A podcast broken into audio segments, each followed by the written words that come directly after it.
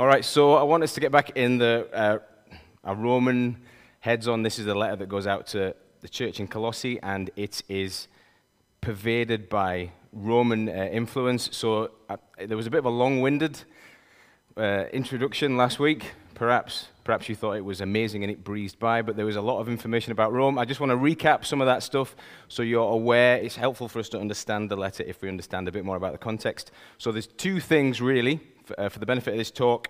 First of all, the Roman Empire brought a real f- culture fusion. Remember the idea we talked about last week? This idea of the Pax Romana. Romans had the strong arm, they ruled the Mediterranean and beyond, and because of their strong arm, there was lots of movement of people. And I, I had some uh, borderline dodgy anecdotes about um, the fact that you could have uh, belly dancers from North Africa, you could have a Spanish sitar player, you've got the guy with a spice rack from uh, Syria, and you've got the French guy that can cook, and all these worlds all of a sudden come together, and you've got an amazing night right there. You've got this real fusion of things going on. That's what the Roman Empire brought, and, and that's what empires bring today. It's what progress brings today. People come together in the empires of the world. It brings this fusion, and it's awesome, and it's brilliant, and it was happening in the church, and it was awesome, and it was brilliant, but it was also difficult to deal with. So there was this fusion in the church. So you've got this church that's meeting at Colossae, this new church, and you've got a guy who's coming along to this church and he's brought something else in with him. He likes to, he's very fond of the ocean, and he likes to pray to the ocean. And there's guys in this church look at this guy who prays to the ocean and goes, Yeah, this guy seems to be doing all right for himself.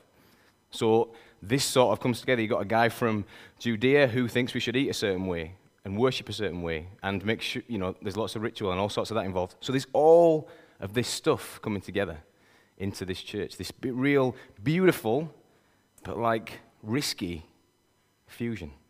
This is what Paul writes into. That's the first thing. Remember the cultural fusion. Forget the belly dancers. Hard to do it when I keep repeating the word belly dancers, but forget the belly dancers and consider this fusion in church, this mishmash of things that are going on. And the church, and Paul looking at the church and going, oh, I need to write into this.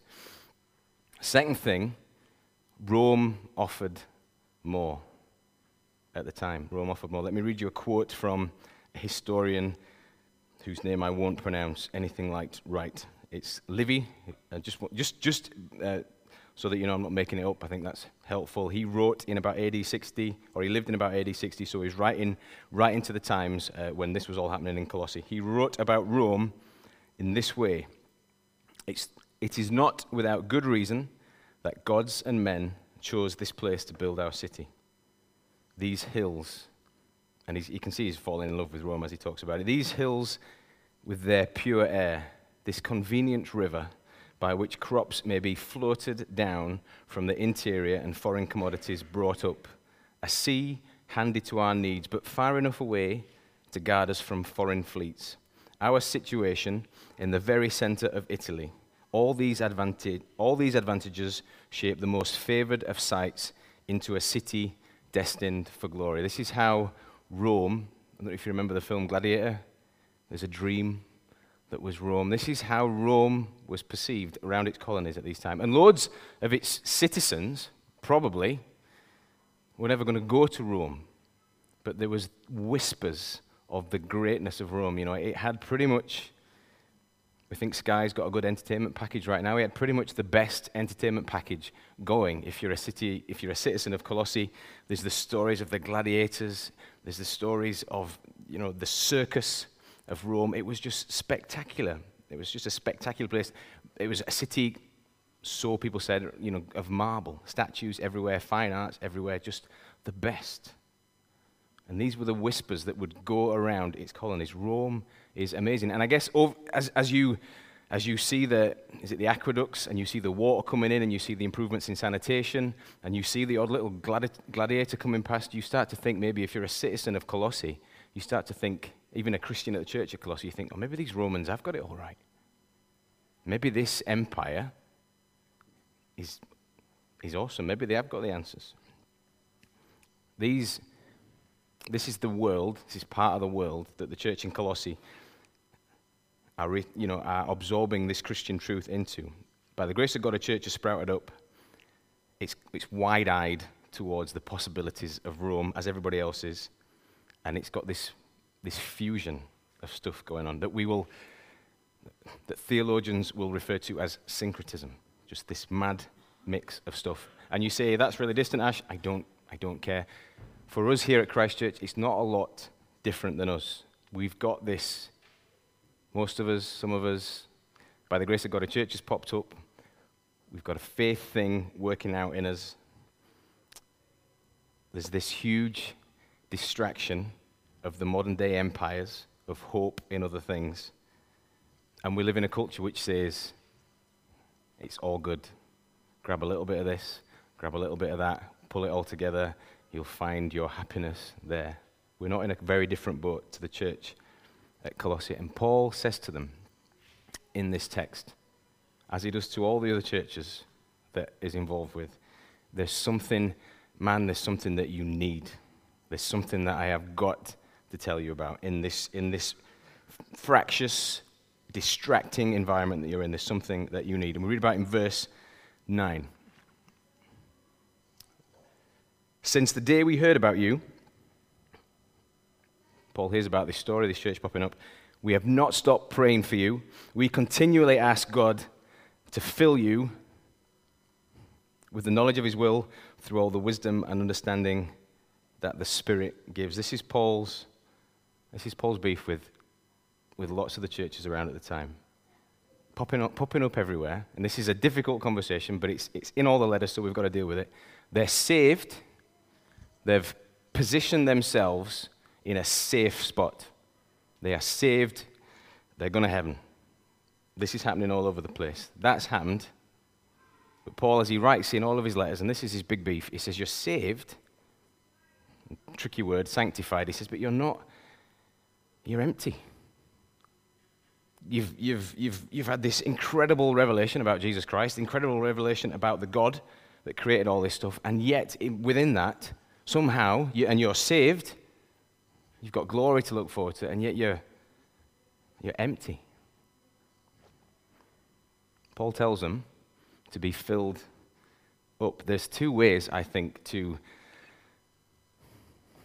to perceive how Paul tells the different churches to be filled up as he goes through in all these uh, various letters. And it might shed some light on how we understand this because it kind of depends where you are on the journey as to how negative or positive Paul is about how filled up you are. And some of what you've got to do as, as, as, church is think about where you are on this journey and whether Paul's going to tell you this in a nice way or he's going to tell you it in a more abrupt way. And it, it helped me to sort of fathom it out when you think about, as a parent, when you, when you say around the tea table, this is, and if you've got kids, you'll sort of half be halfway to understanding that, or if you're, you've been in a family, you'll be halfway to understanding that and you say to your kids, or you say to the people at the table, Are you, fi- are you full?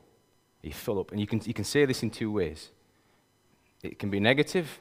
You can say it quite aggressively, quite sarcastically to your kids who are not eating. You say, Are you, are you full? Are you full? And what you're saying really is, You're not, you're not eating enough. You're kind of having a go at me. You're not eating enough food. Or you can say, positively, spin it around to the kid who's in a slightly different spot. You say, have you had, have, Are you full?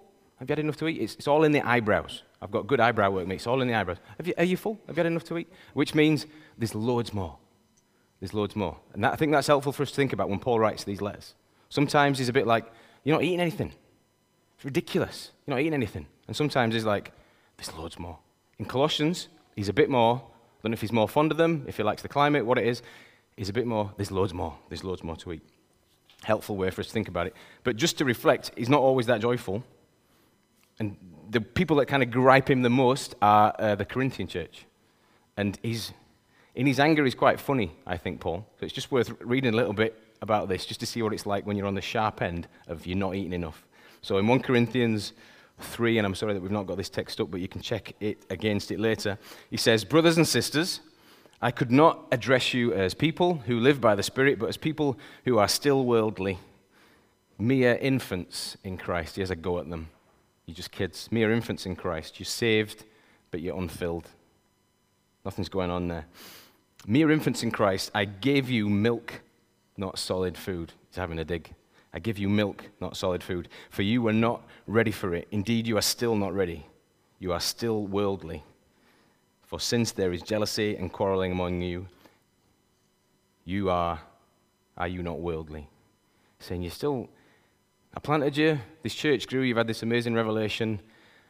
And I come back, and we should really be having some really deep spiritual conversations. We should be really reaching out to other people. We should be amazed by what God's doing in our lives. And yet I come back, and I've got to start off where I left you again with, with milk. There are children where adults should be. It's kind of like he's saying, I, I wanted to come and have some steak with you. I wanted to come and have a real meaty, earthy meal. And I'm sat here, and we're drinking milk again. I went out um, last night got invited to a 21st birthday party. Felt awesome about life last night. I really did.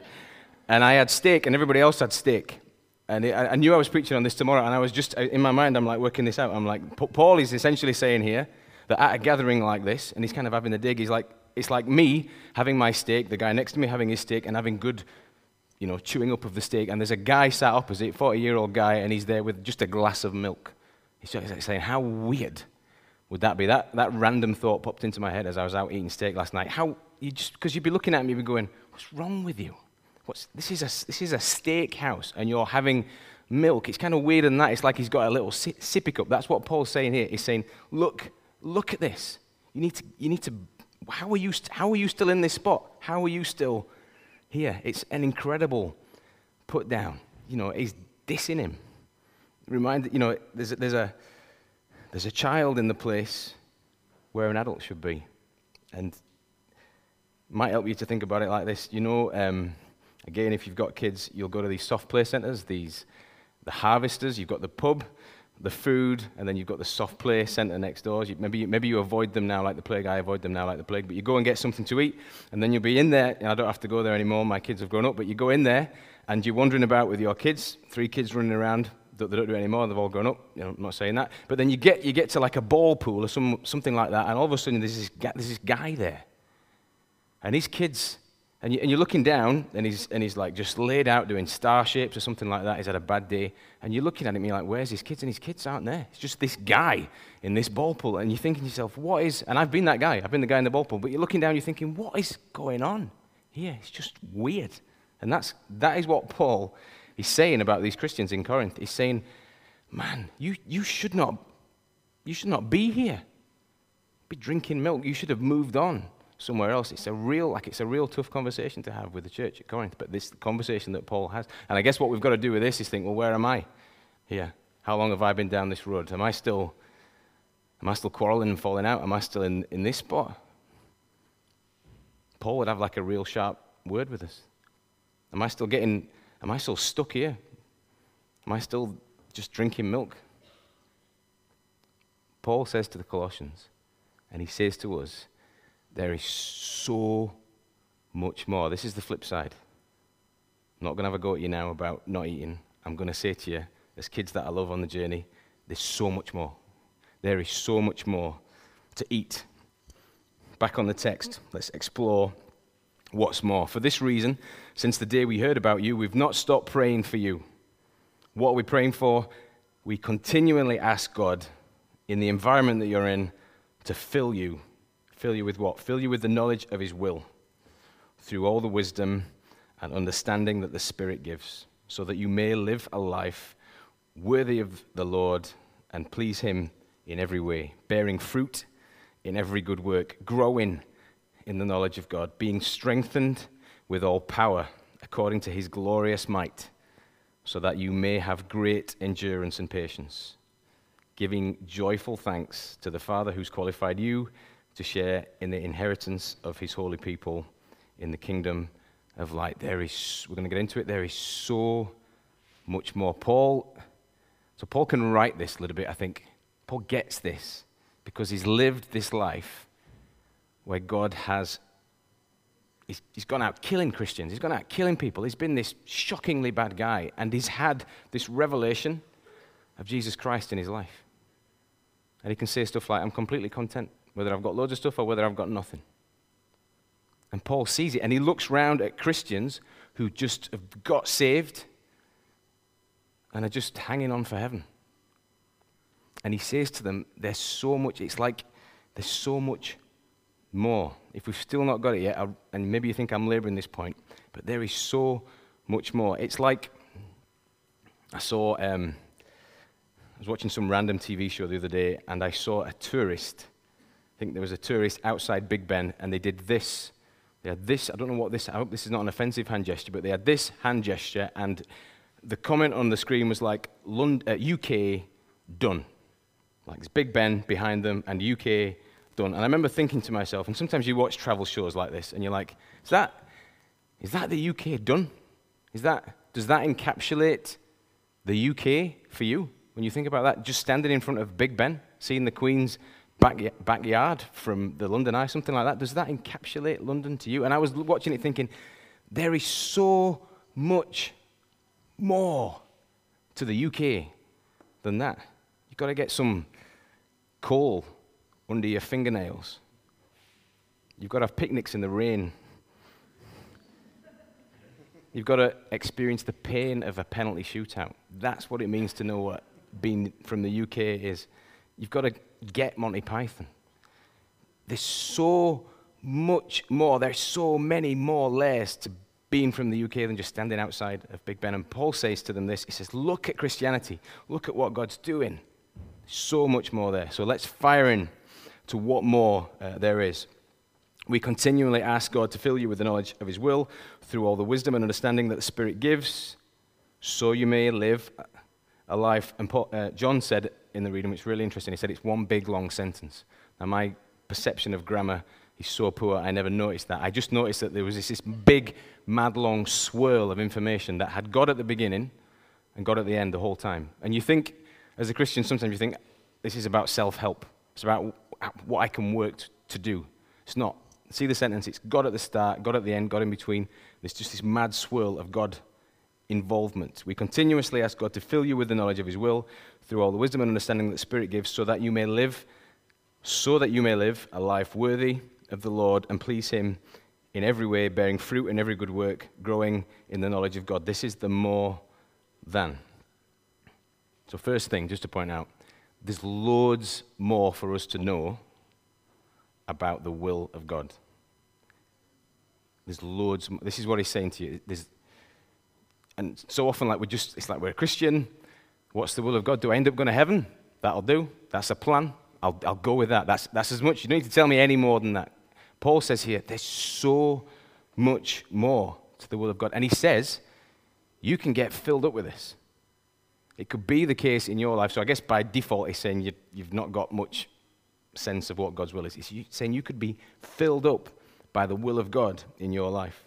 What God wants for his people, what kind of world God wants, how God pe- wants people to experience it, how he wants them to act towards each other in it, how he wants to reach people in it, how he wants to reshape individual souls, how he wants to reshape our minds and our hearts, these kinds of things. He says you can be, you can, you can be filled with this stuff.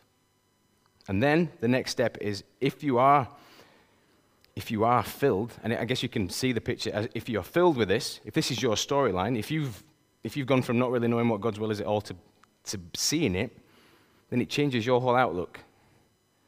C.S. Uh, Lewis described Christianity as a long walk there and walk back.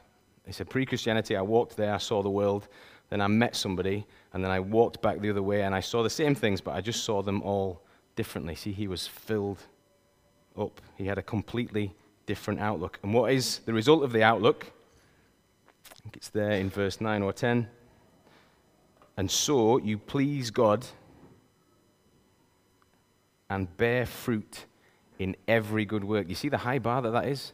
Pleasing God, bearing fruit in every good work. Let's just dig around at what that might mean. I don't think bearing fruit in every good work is that everything you touch turns to gold.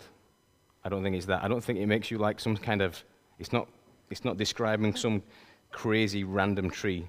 And all of a sudden you've like, I'm a mum, and all of a sudden I'm an awesome mum, and all of a sudden I can knit really well, and I've just turned my hand to knitting, and now everyone really likes me because I can knit really well, and also my career's going really well. It's not, I don't think he's saying that. I don't think he's saying mad, random things are going to happen in our life. I think it's more like and if you see it in the context of the verses, it's more like, now I see God's plans. now I see what His will is, and I'm filled up with what His will is, I recognize and I've got more of a sense of where things are heading. And that shapes my life more. And as I align with this information, as I place myself in this flow, I'm doing more things that are worthwhile doing. That is the fruit. It's not that you've just gone nuts and all of a sudden you can do stuff that you couldn't do before. It's, it's more like, this is the more than, it's more like you've really found who you are in light of your Creator. And it brings more meaning and more purpose to life. That's the first more than. Hold on to that one. Second more than, and the second more than is the last more than. Purpose and meaning is the first more than. Second more than, it's the next part of the swirl. God's at the start and the begin, start and at the end again. It's joy in every circumstance. Not something I say lightly, knowing what goes on in my life and other people's lives.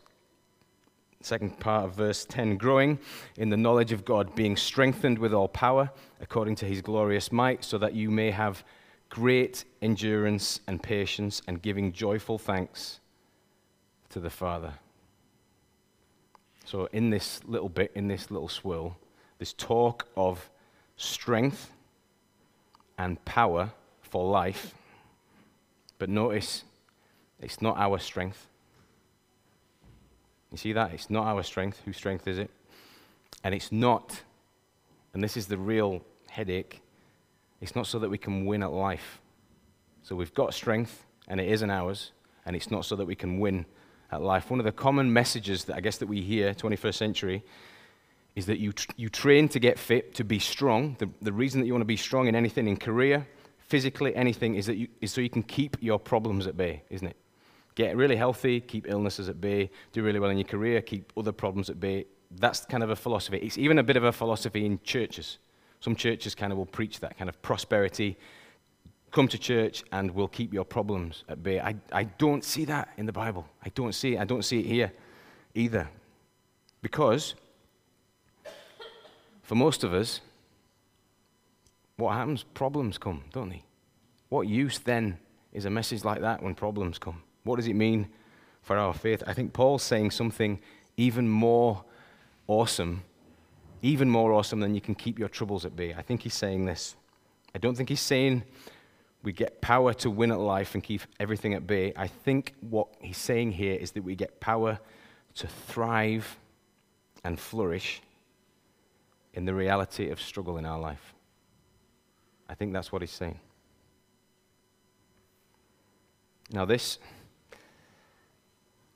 this would be hard to hear from most people who write about that. Not everybody's got the authority to write about being joyful in suffering, I don't think. If the Sultan of Brunei wrote a book called The Struggles of the Common Man, don't buy it because he doesn't know what's going on. But if the Apostle Paul writes about the struggles of the common man and says, in that we can know joy and we can be thankful, then we should listen because we know that the Apostle Paul, as he lived his Christian life, spent time in jail. He was beaten black and blue. He was regularly dragged outside of cities and stoned, and yet he ceaselessly prayed and praised God. He saw his chains as a joy, and he sang in jail. We can listen to the Apostle Paul. Where does he get that strength from? How does this, how does this part of the swirl work? Our strength, our Christian strength, does not come out of a workout. It's not if we read our Bibles every day. It's not if we make sure we come to church every week. It's not even that. See where the strength is? It's in His glorious might. We are as strong for life as we are in His glorious might. What is His glorious might? What gives us that strength? What's the strongest thing God's ever done? Throwing the stars into space requires a bit of strength, I think. But sending your son to die on the cross, that's the strength. That's the strength that we have. We are as strong for life as we are dependent on the story of the cross. And what kind of strength does the cross give us? Strength to bat all our troubles away? No. That's not the story of the cross, is it? That's not what Jesus does. It's strength to endure. And what does it mean? What does the story of the cross give us that no other act of strength gives us? We have hope. And in endurance, we have a story of endurance where we have actual joy and thankfulness. This is our story. This is our strength. Not that everything's okay, not that we bat everything down, but that in the traumas of life, ridiculously and incredibly, but because Paul says it and because the Bible says it, we've got hope in it, because Jesus lived it and died it, we can know in the toughest of times joy and thankfulness. I, I've got to be honest, Paul, and, and this is what Paul's saying here. Because I see that and I think, I want that.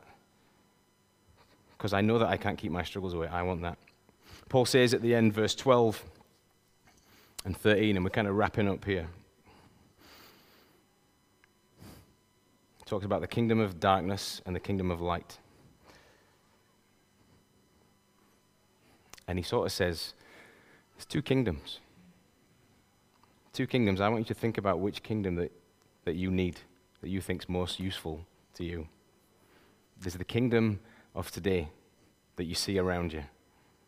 Church of Colossians, it's, it's the Roman Empire, but we've got our own kingdoms too. And they will present logical and forceful arguments and strong logical directions for dealing with life's troubles. And they'll, they'll lead you to think that saving faith can be anything that you want it to be. But there's also another kingdom. He calls it the kingdom of light. And he's, I think he's saying, think about this. Think about this way of living. In this kingdom, you find hope outside of the tangible and the obvious. In this kingdom, life has got hidden layers of meaning. And this kingdom is not gained by cherry picking the best of everything it's from finding the one truth that will save you. This is the start of Colossians. This is the beginning of being a Christian. And there is more. Let's pray that we find it